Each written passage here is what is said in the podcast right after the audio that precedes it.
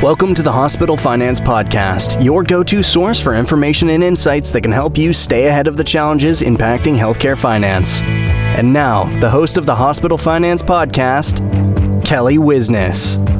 Hi, this is Kelly Wisness. Welcome back to the award winning Hospital Finance Podcast. We're pleased to welcome back Christina Brown, BESLER's Reimbursement Director.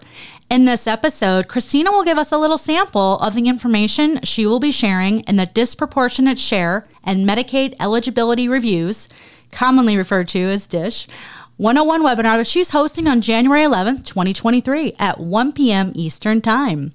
Thank you for joining us today, Christina. Thank you, Kelly. I appreciate you having me. Well, great. Well, let's go ahead and let's go ahead and jump in today. I guess to start off, um, what is DISH? So that's a great question. So the acronym DISH, uh, DSH, stands for Disproportionate Share Hospitals. And when we talk about DISH, there there's actually Medicare DISH and Medicaid DISH. For purposes of the webinar, um, I'll be discussing Medicare DISH. And when we talk about DISH, we are specifically referring to hospitals that meet a certain criteria in order to receive an add on reimbursement payment. This supplemental add on payment is meant to supplement for the amount of Medicaid population that is served by a hospital. Uh, the reason for this payment is based on the understanding that hospitals that serve a large percentage of Medicaid population are likely located in an area that also has a high rate of patients who receive charity. In order to allow hospitals to serve populations with a certain amount of uncompensated care, these hospitals receive the DISH payments. Great. And you mentioned um, some specific criteria. Do all hospitals receive the add on DISH payment? Uh, that's also a good question. Unfortunately, Medicare is very particular with who receives DISH. And while all hospitals have populations of Medicaid and uncompensated care, not all hospitals will receive DISH payments. The DISH add on payment is, like I said, meant to supplement hospitals that serve a large population of Medicaid patients in comparison to the total patient population. So, a hospital must meet certain eligibility requirements to receive the DISH payments, such as um, it must be a general short term acute care hospital and must meet the eligibility percent criteria which is equal to the sum of the percentage of Medicare inpatient days attributable to patients eligible for Part A and supplemental security income, or as it is also known as the SSI percentage. It would be that plus the um, percentage of total inpatient days attributable to patients eligible for Medicaid, or um, as it also is also known as the Medicaid eligible days to total patient days. When these two percentages get added together, if a hospital reaches that magical number of 15%, then the hospital will qualify to receive a DISH payment. Uh, that is what is known as the primary method. There is also an alternate special exception method, um, which you may uh, hear that it's also known as the pickle method, where a hospital is eligible for a specific Medicare DISH adjustment. And to qualify for that, it must meet all three of the following criteria, which is one, it must be located in an urban area. Two, um, it must have 100 or more beds. And three, can demonstrate more than 30% of their total net inpatient care revenues come from state and local government sources for indigent care other than Medicare or Medicaid.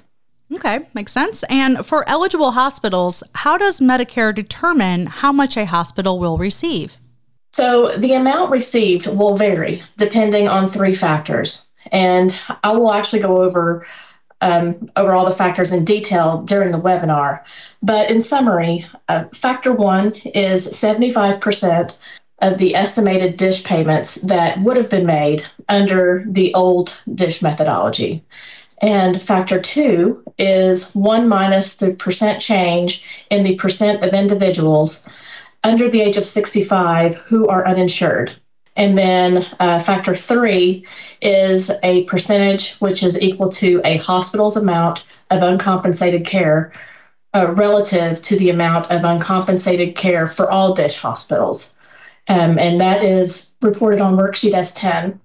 So, for hospitals that qualify for DSH, not only is accurate reporting of the Medicaid eligible days critical, but also the data that is reported on worksheet S10 of the of the hospital's cost report.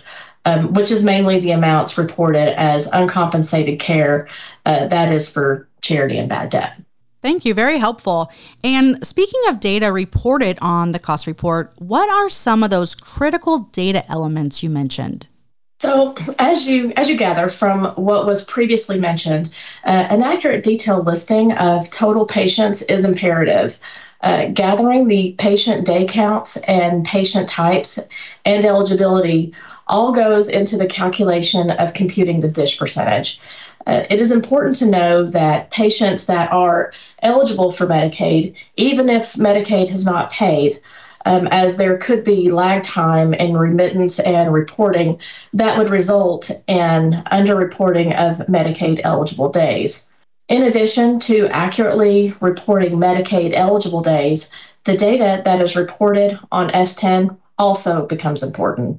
Um, I go into greater detail of the S10 data on the S10 webinar, but essentially, um, accurately reporting full patient detail for charity and bad debt write off accounts also becomes important since the amount dispersed for dish payments relies on the total uncompensated care reported on worksheet S10.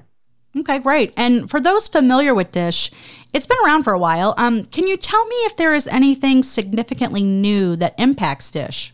That is a great question, Kelly. Uh, yes, there is. There has definitely been some evolution in the calculation of dish payments, not only to the total pool amount methodology, but also in how each hospital's share of that pool is calculated. As I mentioned previously, Factor 1 states that it is now 75% of what would have been calculated under the old methodology, which was prior to changes resulting from the Affordable Care Act.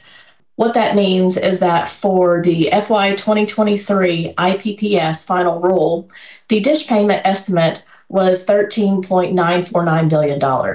But based on the 75% calculated in factor one, uh, the actual amount of factor one is $10.461 billion.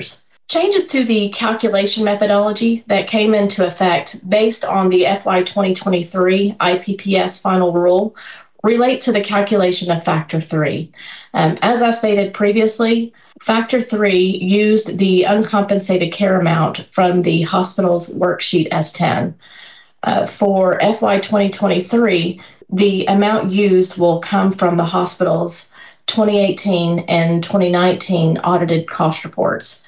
But for FY 2024, CMS expects to start using a three year rolling average in determining the factor three percentage, uh, which will directly impact the amount of the uncompensated care pool that a hospital will receive. Great. Thank you for that. And, and thank you so much for joining us today, Christina, and for these great insights. Thanks so much, Kelly. It's been a pleasure, as always. Yes, and we appreciate you giving us a glimpse into what you plan to share on your upcoming live webinar on disproportionate share and Medicaid eligibility reviews, or DISH, 101 on January 11th at 1 p.m. Eastern Time. And as a bonus, you can earn CPE. And thank you all for joining us for this episode of the Hospital Finance Podcast. Until next time. This concludes our episode of the Hospital Finance Podcast. For show notes and additional resources to help protect and optimize revenue at your hospital, visit BESLER.com forward slash podcasts. The Hospital Finance Podcast is a production of BESLER. Smart about revenue, tenacious about results.